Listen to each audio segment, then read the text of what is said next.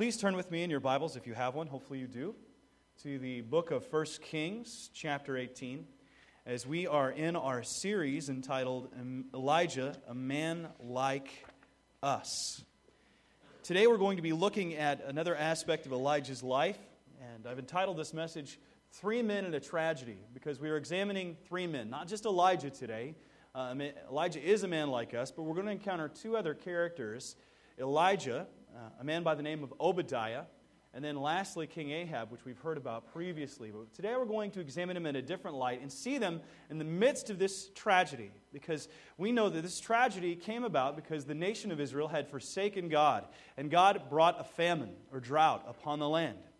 And we find out a lot about our faith in the midst of tragedy, do we not? We find out what we really believe when the rubber meets the road. It's easy to believe and talk about God and, and just say all of these great things about Him, but it's another thing to praise Him in the midst of the storm. It's easy when the weather's going well, but when we start to suffer, that's where we begin to find out what it is we truly do believe. I'm reminded of a man by the name of Chuck Templeton. I'm not sure if you're ever familiar with him. He was an evangelist with Billy Graham uh, during the Youth for Christ years. I'm not sure if you're familiar with Billy Graham, the great evangelist's life, but uh, he started off as working for a youth organization called Youth for Christ in the 1940s and 1950s. For those who are a little bit older, you are probably familiar with Youth for Christ during uh, World War II. It was this movement that exploded onto the scene. Uh, different youth or, or leaders uh, were doing these outreaches to youth in different cities. And they started contacting one another and sensing that God was bringing revival among the nation's youth. And he rose up certain leaders and put this, they, they put this loose organization into one formal framework entitled Youth for Christ, with Billy Graham being its first paid evangelist at $75 a week. And one other man came on staff. His name was Chuck Templeton. Now, Chuck Templeton and Billy were very similar. They were both very gifted by the Lord. Uh, Chuck was Canadian. He was from Toronto. He had no formal education, but God was using him to be this great evangelist and pastor. And he ended up doing all of these different outreaches. I mean, he was pastoring, I believe, a 2,000 or 5,000 member church while he was still quite a young man. People were coming to Christ in droves. But the fact that he didn't have formal education bothered him. And he wanted to go to seminary. And he started questioning certain things. He went to a very liberal seminary. But he started questioning who God was in the middle of this. And he, he eventually became an atheist, which is extremely sad and terrible. Matter of fact, his whole story, uh, or a part of his story, is, is uh, chronicled in the book The Case for Christ by Lee Strobel, as he talks about how Lee Strobel, not Lee Strobel, but Chuck Templeton went away from the faith. And Templeton says, that the straw that broke the camel's back to me was when I saw a Life magazine cover and on the cover was an African woman who was looking up to the heavens holding her dead baby because of a drought. And he thought to himself, God just could have sent rain. If he just would have sent rain, that woman's child would be okay. But because God didn't send rain, God is not good. And I can't believe in this God which is really sad because you see that when things were going well and the droves were coming to him, he, he was great. But when tragedy struck, he responded negatively and he blamed God for that. See, many of us, we do that when tragedy strikes because we think that God is, in, in essence, like a, a divine ATM genie where we put in obedience and continually expect to get back blessing. Now, while it is true that when we obey, we do get blessing, we have a wrong understanding of what blessing is. See, many of us today in our contemporary culture think that blessing means not suffering. That's what we think. We think that if we continue to obey God, I'm not going to suffer. I'm not going to experience pain. And we see this being propagated through different TV ministries on the TBN and the church channel. And, and not everyone on there is bad. There are some very good teachers, but some of these teachers say, hey, if you're suffering, something's wrong. They say something's wrong, and I, I disagree. God uses suffering for crying out loud. He looked at our Savior and he suffered. And if he didn't suffer, we don't have salvation. And First Peter says that we are to follow his example, that we are going to endure suffering. Paul says that again endure suffering as a good soldier of Jesus Christ. In the book of Acts, uh, Luke records that through many tribulations we must enter the kingdom of God. So we enter these tribulations, we enter this suffering to understand who God is. And that shows the reality of our faith. And today we're going to see three men. We're going to see them and how they respond to this tragedy. And the question before us is we're watching this in the honesty of our hearts, which one are we? And as we're going through this, I want us to ask ourselves that question Which am I? Not what I want to be, not what others think I should be, but which am I?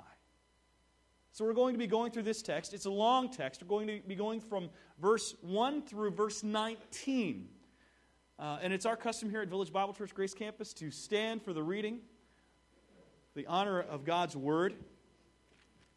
We'll be reading uh, from verse 1 through verse 19. I'm in 1 Kings chapter 18. I'll be reading from the English Standard Version. After many days, the word of the Lord came to Elijah in the third year, saying, Go, show yourself to Ahab, and I will send rain upon the earth. So Elijah went to show himself to Ahab. Now the famine was severe in Samaria, and Ahab called Obadiah, who was over the household. Now Obadiah feared the Lord greatly, and when Jezebel cut off the prophets of the Lord, Obadiah took a hundred prophets and hid them by fifties in a cave and fed them with bread and water. And Ahab said to Obadiah, Go through the land to all the springs of water and to all the valleys. Perhaps we may find grass and save the horses and mules alive and not lose some of the animals. So they divided the land between them to pass through it. Ahab went in one direction by himself, and Obadiah went in another direction by himself.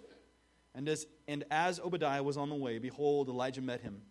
And Obadiah recognized him and fell on his face and said, Is it you, my lord Elijah? And he answered him, It is I. Go tell your Lord, Behold, Elijah is here.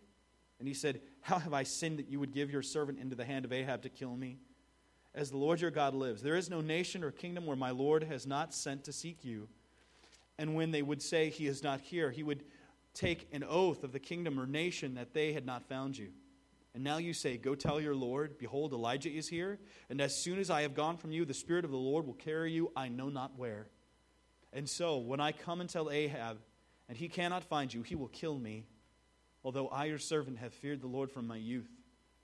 Has it not been told, my Lord, what I did when Jezebel killed the prophets of the Lord, how I hid a hundred men of the Lord's prophets by fifties in a cave and fed them with bread and water? And now you say, Go tell your Lord, behold, Elijah is here, and he will kill me. And Elijah said, As the Lord of hosts lives, before whom I stand, I surely, I will surely show myself to him today. So Ahab, Obadiah went to meet Ahab and told him. And Ahab went to meet Elijah. And Ahab saw Elijah. Ahab said to him, Is it you, you troubler of Israel? And he answered, I have not troubled Israel, but you have, and your father's house, because you have abandoned the commandments of the Lord and followed the Baals. Now, therefore, send and gather all Israel to me at Mount Carmel, and the 450 prophets of Baal and the 400 prophets of Asherah who eat at Jezebel's table. Let's pray. Our Father and our God, we come before you seeking to understand your word and how to apply it to our lives, that we may not sin against you and we might walk closer with you and experience the joy of knowing you. Lord, be in our time today. Strip away any layers of unbelief that keep us from hearing your word, but may we apply it appropriately to our lives, that you might be glorified within us and in this church. We pray this now in Jesus' name. Amen. You may be seated. What I hope to do is go through each of these individuals piece by piece and say that we have the opportunity of following one of these three individuals at the end of this. The first one I'd like to look at is following uh, we might be following the faith of Elijah. That's our hope, is we might be following the faith of Elijah. Now, we've already talked about Elijah in length. We have seen how God had brought him to speak against the nation, that he was a prophet, that he was from the, the, the city of Tishbe. He was uh, kind of a, a backwoodsman, as it were, as he had garments that were just very primitive, even for his time. And he speaks out against the king of Israel. Now remember, the king was, kingdom was divided. during this period of time. The southern kingdom was called the nation of Judah, the northern kingdom was called the nation or the kingdom of Israel, even though altogether they were still known as the nation of Israel.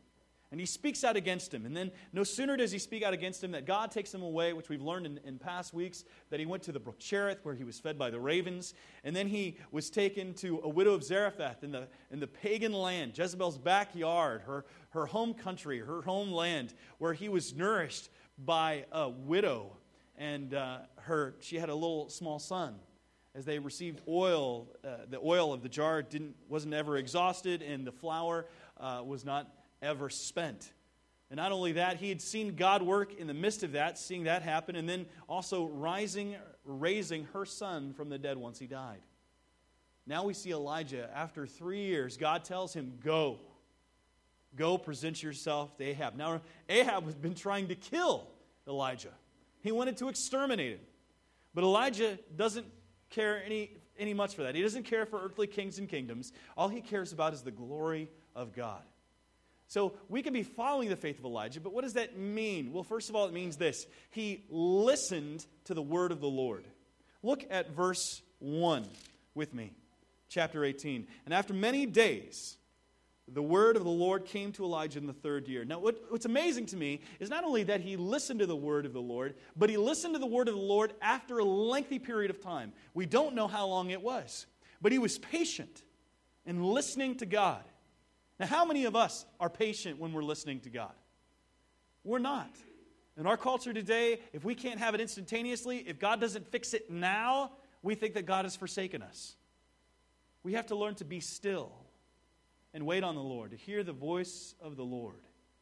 Even in these next several weeks, as we're preparing our hearts for Easter, as traditionally within the, the church calendar, people start to prepare themselves for this for Holy Week. We've talked a great deal about Advent in the past, but did you know that only two Gospels highlight the Advent of Christ, or the birth of Christ? And they focus on them in ex- very long, lengthy passages. But every Gospel focuses on the last week of Christ's life and his passion and his crucifixion. And traditionally, people begin to prepare themselves by fasting, by denying themselves in the next several weeks. Why? Not so they can gain points in God, because none of that gains points in God. We know that the Pharisees fasted sometimes twice a week, and that gained them nothing in the sight of God. But it's to humble ourselves that we can see God anew and be reminded that He is our King and what He did on our behalf. So we need to be thinking of that. Now, Elijah had waited several days or even we, you know, we don't know how long the period of time it was before he last heard the word of the Lord. The, the Lord had told him to go to a widow, Zarephath. Some think a period of years had even passed. Uh, could have been two years. No one knows for sure. But he waited as the land dried up. The grass became brown. The, dry, the riverbeds became first just down to a trickle, and then to mud, and then cracked dirt. And as all that was happening, he still waited patiently in the midst of this tragedy to hear the word of the Lord. Now, how about you? How about us? Are you willing to hear the word of the Lord in the midst of a tragedy? Maybe you're single and you want to be married. Maybe that's a tragedy to you to be single, that you're, you're struggling to hear the voice of the Lord and you want to take God's will into, and make it your own will and then do whatever you want to do and then God cleans up the mess later. Maybe that's in your job, or maybe that's, maybe that's in your family or in your marriage. We don't want to wait on the Lord. We want to take and do it ourselves. Do we not do that? Are we not guilty of that? God doesn't operate on our own timetable. And then we want to take it and do it ourselves, and then we mess it up, and then God's got to clean it up. God wants us to take time and follow the faith of Elijah by learning to listen to the word of the Lord and what the word of God says. Not running ahead of the will of God, but waiting and according to the word of God and seeing what God says. So we can follow the faith of Elijah by listening to the word of the Lord. And we can also see that he learned obedience. That's what it means, following the faith of Elijah, that he listened to the word of the Lord, but he learned obedience. He learned to go when God told him. He didn't spring ahead of what God had for him.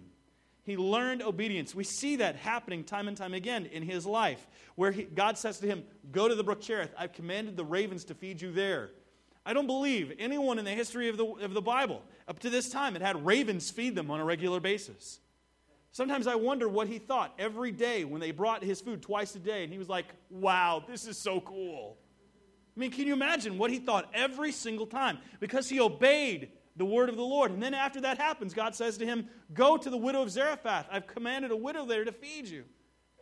He says, Okay, I'm going into Jezebel's backyard. I'm going into a pagan land to a pagan widow, and God's going to feed me through this lowest of low in society. But he learned to obey. Because, see, sometimes the way that God operates is, and not just sometimes, most of the time, it's completely different than the way that the world operates.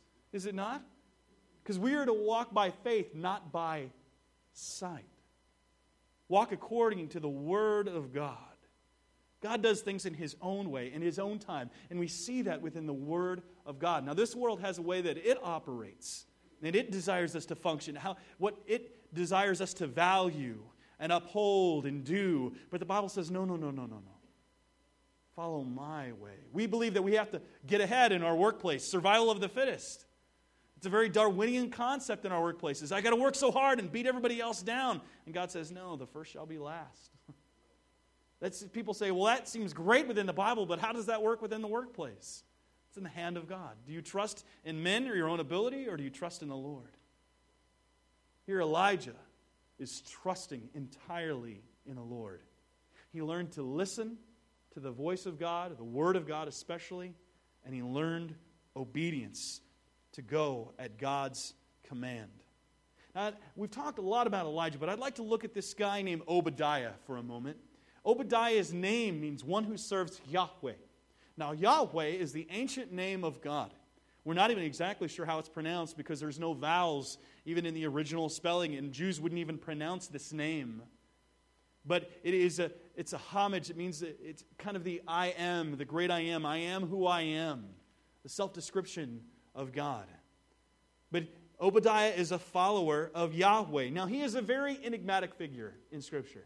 After studying him, after looking at his life, scholars are divided on this man, on whether he's good or whether he's bad. Some scholars say he is immensely good, other scholars say that he is immensely bad. Now, I have to say that I've taken a middle ground in this because I believe that he is a man who has great fear and there's two types of fear that he has. Obadiah fears God, but he also fears man. Now, I'd like us to look at that and break that down for a moment. Let's look at verse 3 together. And Ahab, King Ahab, the wicked King Ahab, called Obadiah, who was over the household. Now, Obadiah is working for King Ahab. He is working in his palace. He is like his chief assistant. And he is working in Ahab's palace. But then we have this. Now, Obadiah feared the Lord greatly. So we understand that he has a fear of God. He fears God. And that's a good fear. It's a reverent and awe fear. It's, it's a very, it's a, a term that we use, it's a very pregnant with meaning. But it's a good understanding of reverence, of honor, carrying all of these connotations that God is who he says he is. So we, as we're looking at this, we have to examine ourselves. How are we following the fear of Obadiah? Following the fear of Obadiah. He feared God, because he says that right here in verse 3. Now, Obadiah feared the Lord greatly. And when Jezebel cut off the prophets of the Lord, Obadiah took a hundred prophets and hid them by fifties in a cave and fed them with bread and water. We also understand later on in verse 12, as Obadiah says, and as soon as I have gone from you, the Spirit of the Lord will carry you, I know not where. And so, when I come and tell Ahab that he cannot find you, he will kill me, although I, your servant, have feared the Lord from my youth. So, he has known the Lord from the time that he was young, very young. We don't know how old he was, we don't know how he learned the fear of the Lord or who he learned it from, but that he did fear the Lord. So much that when Jezebel, who was a zealous Baal worshiper, she had issued a pogrom against the, the Jewish prophets to exterminate them. It was, it was mass extermination. She was doing everything in her power to get rid of them. Now remember, Obadiah is working in the household, so he sees, sees her Baalism up close and personal. He understands what she's doing. So he has, in essence, we could probably give Obadiah the last name Schindler. Because he is Obadiah Schindler, is what he's doing, very much like Oskar Schindler. As you are familiar in World War II, if you've seen the film, uh, it's very gruesome. It's not an easy film to watch. I don't recommend it for people. It just it, it's for adults only, and it's it's a, it, but it chronicles what happened to Jews during World War II. And it's just this humiliating, degrading film that makes one sick after seeing it. But you see that Oskar Schindler, he was a German industrialist who had these different factories, and he employed these different Jews in order to save them from the concentration camps in two different factories that he had during World War II. And he ends up saving almost 1,200 Jews. Now, he himself wasn't Jewish, he himself was Catholic. But he, he was also a Nazi party member, having joined the Nazis in 1939. And he was even part of the German intelligence group, the Abwehr. So you see that he is a kind of a divided man, that we don't know what to do with him. He, he's working for the Nazis, yet he's saving Jews. And I think it's very similar to Obadiah. He is this figure that's going between two things. He's working for Ahab, and yet he is trying to save God's people. Now, some people would undoubtedly say, well, there have been other believers throughout time that have worked in pagan governments and that they were good individuals. How can you say that, it, uh, that Obadiah is divided? Well, we can look at characters such as Joseph or Nehemiah, Daniel. We can look at different figures such as this, but the difference between Obadiah and them is that they were put into those positions of government because of their godliness. So there's a major difference there. Obadiah is having to be secretive in his faith, working for Ahab, seeing the death warrants that are being issued. I'm sure it was a great conflict within his soul. So we see that he feared God, and we can see that in the two different ways I mentioned before. He was hiding the prophets, that was the first way, and he had a great concern for holiness. Now, we understood how he hid the prophets. He cared about God. But how was he concerned for holiness? Well, look at verse 9 with me of chapter 18. And he said, This is Obadiah, How have I sinned that you would give your servant into the hand of Ahab to kill me? As the Lord your God lives, there is no nation or kingdom where my Lord is not sent to seek you. And when they would say, He is not here, he would take an oath of the kingdom or nation that they had not found you. So he says, How have I sinned? How have I sinned? He was conscious of who, what sin was, that he could have had sin and God was bringing judgment. So he's asking, Is it because of my sin that I am going to be brought before Ahab and he's going to kill me? Is it because of that why I am brought here today? So he has a concern for holiness, that he was hoping that he didn't offend God. So he was hiding the prophets, he had a concern for holiness. And it's interesting that he's even repeating what the widow of Zarephath, this pagan widow Zarephath, had said in uh, 1 Kings 17 18, when she, it says, And she said to Elijah, What have you against me, O man of God? You have come to me to bring my sin to remembrance and to cause the death of my son. See, both of them have a familiarity with sin. And it's interesting that when tragedy strikes, they ask themselves, Is this because of what I've done? Have you ever done that in your life? I've done that. Where something goes wrong and I go, What did I do? What did I do, God? Sometimes we suffer, we don't know, we don't know the reason why. Sometimes it is because of our sin.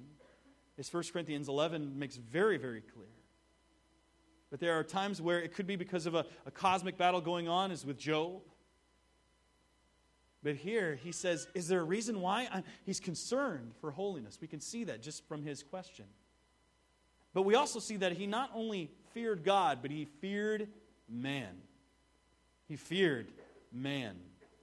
Now, this is where he gets very hard to understand. In some way, and I'm sure that many here today can relate to this, that we fear God with our mouth, and then we go out and we, we fear man more. See, the scripture paints bold strokes, doesn't always draw lines neatly for us. We are forced to wrestle with figures and situations within scripture. And Obadiah is one of those that we have to wrestle with as we look at his life. We see that he is a person who fears Ahab so much that he, is, he doesn't even want to go to him to tell him about Obadiah, to tell him that, that Elijah was there. He's very concerned. Why have you done this to me? I don't want to go and talk to this guy. What if God takes you away? I mean, he's even showing that he's doubting what God is saying through Elijah. Maybe it might be some giant trick because his fear of man is playing on it and is shaping his understanding of who God is. And it's something that we have to be, make sure that we avoid, that we don't fear men more than we fear God. We are a lot like Peter, who said, when Jesus told him, You're going to deny me, he says, No, I'm not going to deny you. Matter of fact, even if everybody else deserts you, I'm not going to deny you. I'm going to die for you. And it wasn't just several hours later that he denies Jesus three times, not before potentates, not before kings, not before politicians or government officials, but before a lowly servant girl. How many of us are like that? Have you ever been in that situation where you've made bold claims about Jesus and then you've gone out the door and you've denied him in some way? He's an individual that's very hard to understand. God does paint bold strokes with certain characters that we are forced to wrestle with. I think of King Saul and King Solomon. King Saul was the first king in Israel's history. And here's a man who starts off great. I mean, he gets great victories of God. He, he prophesies before God. He's leading the nation in victory, but then he breaks faith with God. And God judges him by bringing about his death. He seeks a witch of Endor to consult a medium. What do we do with Saul? What are we to make of Saul? Even Solomon. Here's Solomon, the author of uh, parts of Psalms and the book of Proverbs, Ecclesiastes, the Song of Solomon. Here's this great King Solomon, who's known as the wisest king to have ever lived. But I guarantee that if he lived today, there are many in this room, we would label him a heretic. You know why? Because he deserts God he marries many foreign women and he constructs foreign altars to Milcom and different foreign pagan gods. How do we deal with this man? What do we say about him? How do we deal with this guy who walked so closely with God that God gave him supernatural wisdom that he would be the wisest man to ever have lived? And then he turns his back on God and constructs foreign pagan altars because of his foreign wives. These are characters that we are forced to deal with.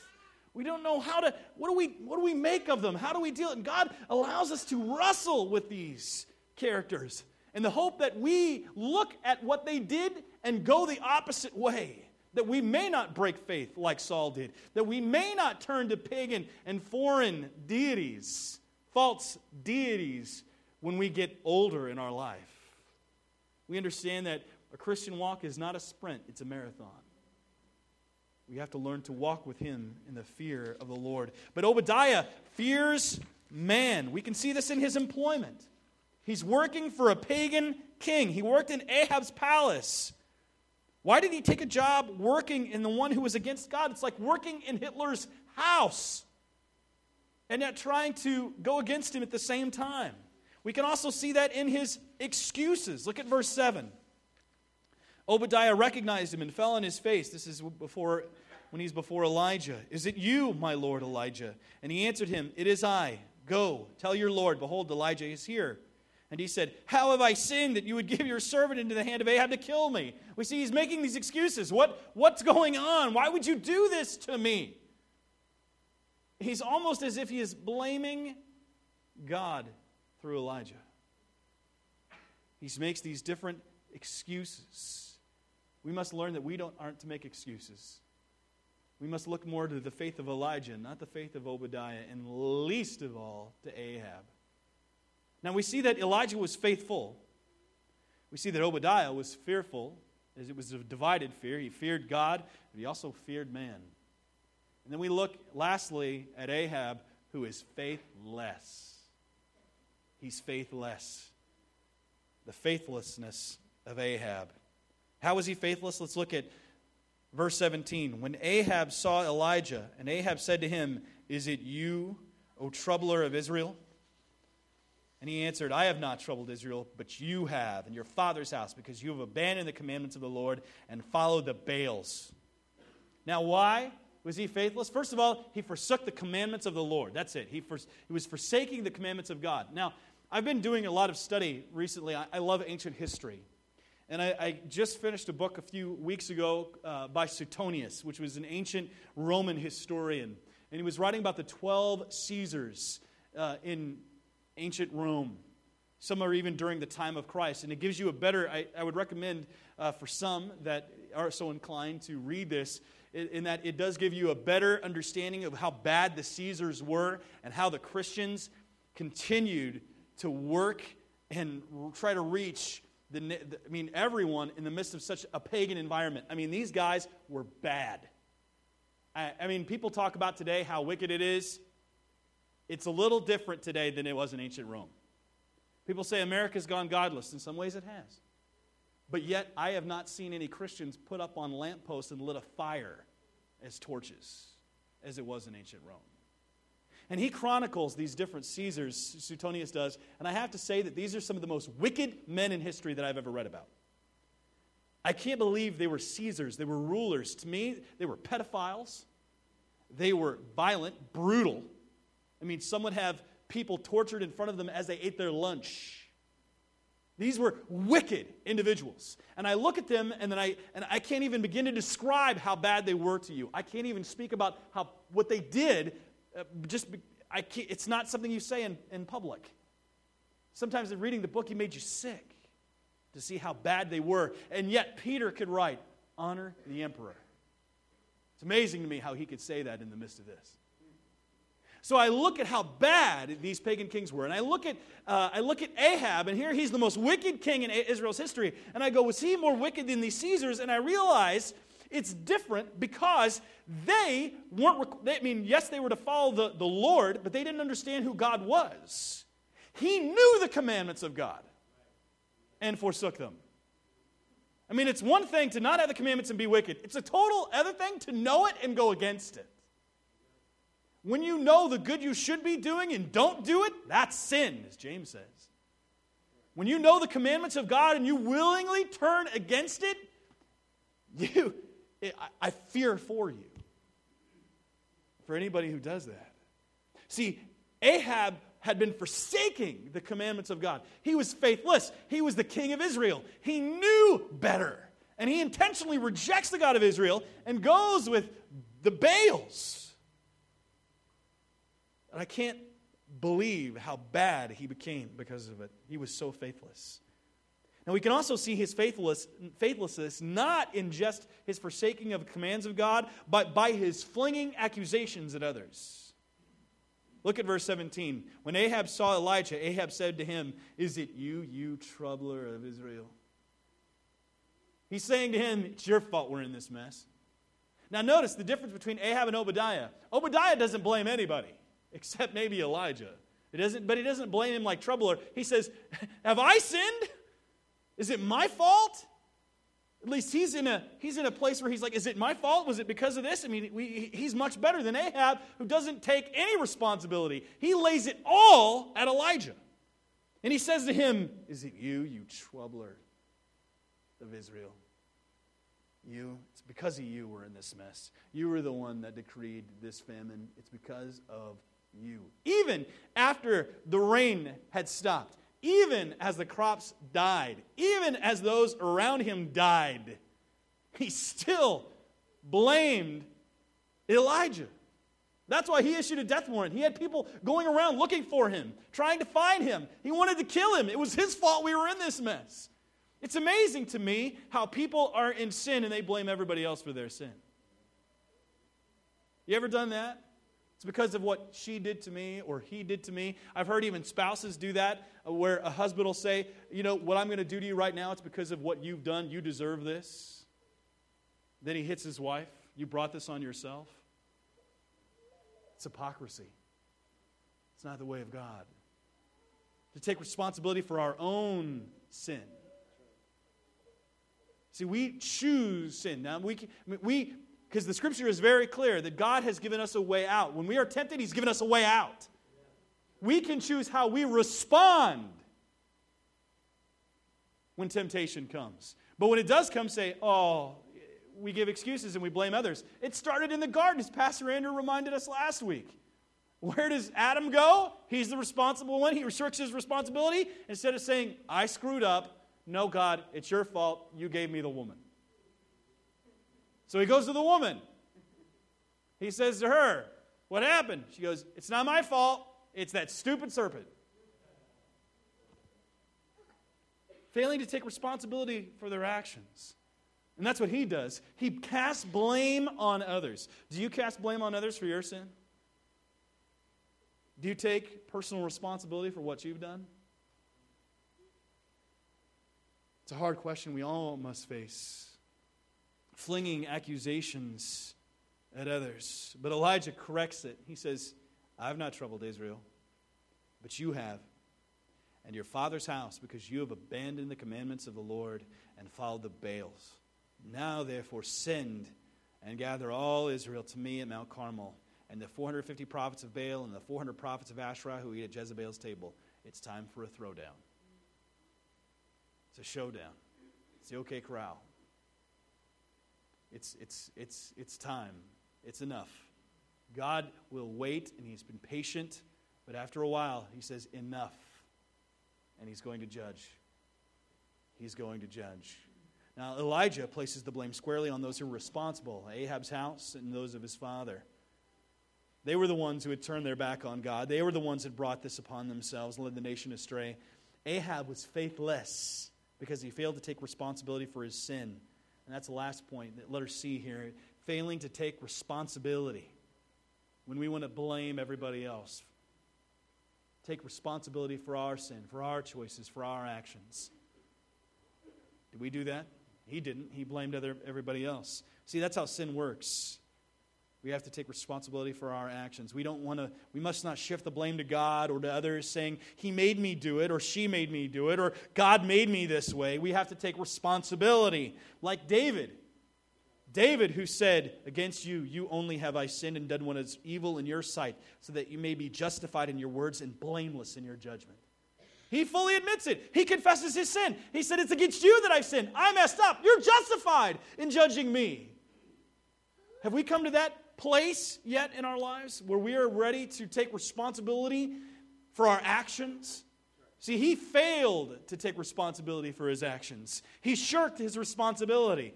He was the one that led the nation astray, not anyone else.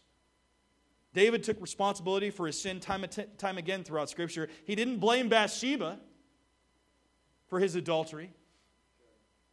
He didn't say, God, why did you put her on the top of the roof to be bathing in front of me? He didn't do that.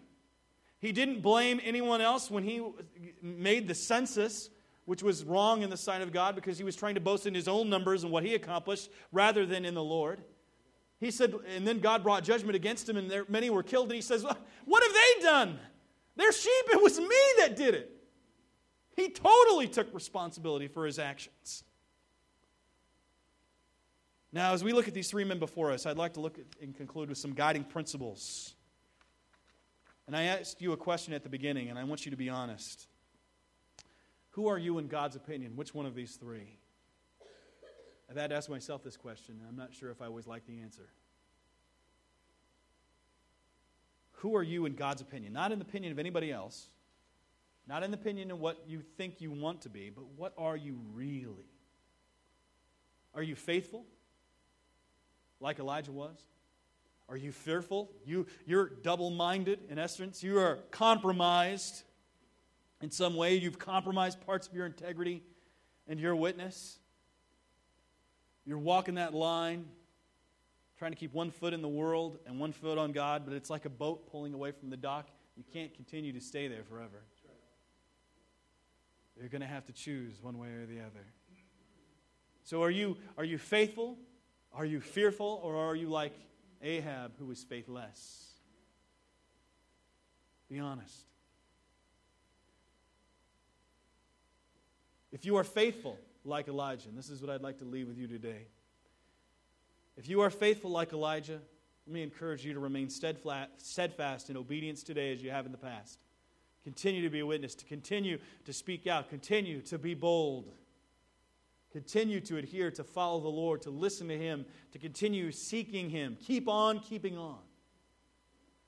If you're fearful like Obadiah, Renounce areas of compromise and begin to live consistently and publicly for Christ, no matter what the cost. Stop being a subversive believer. Stop being a secret believer. Be bold. Be bold in your witness. Fear God more than you fear man. And lastly, if you are faithless like Ahab, repent of your sins and stop blaming others. Take responsibility. Return to God before it's too late. That's part of confession. That's part of the Christian life. It involves confession repentance. Repentance says that I can't do it on my own. I have messed up so bad. God, I'm turning back to you. And it's not just arriving at the journey, it's the actual taking the steps necessary to get to Christ. It's walking to Him, covering that distance between the two of you, running to Him. Not only confessing our sins, but turning away from it. So, those are the questions that I have for us today. Are you faithful, fearful, or faithless? And how can you be faithful? I hope we all try to follow the Lord like Elijah did, that we try to continue to draw closer to God that we might hear his voice. As I mentioned earlier, we are entering into this period of time right before the Passion Week in the next uh, several days. This Wednesday traditionally marks the beginning uh, this period of time where the church history has looked at as a time of humiliation. Now, the scripture doesn't command any of this, but it has been done within early church history where Christians have just used this time to draw closer to God, to deny themselves, to, to spend more time in focused prayer, to spend more time in reading the Word. And we have a, a little booklet that I would encourage you to check out. It's, it's called Seeking God for the City, and it's looking at the 40 days to Palm Sunday. We'll have these available. Are they in the back? and you can pick one up. Uh, it does cost a few dollars. I'm not exactly sure how much it cost.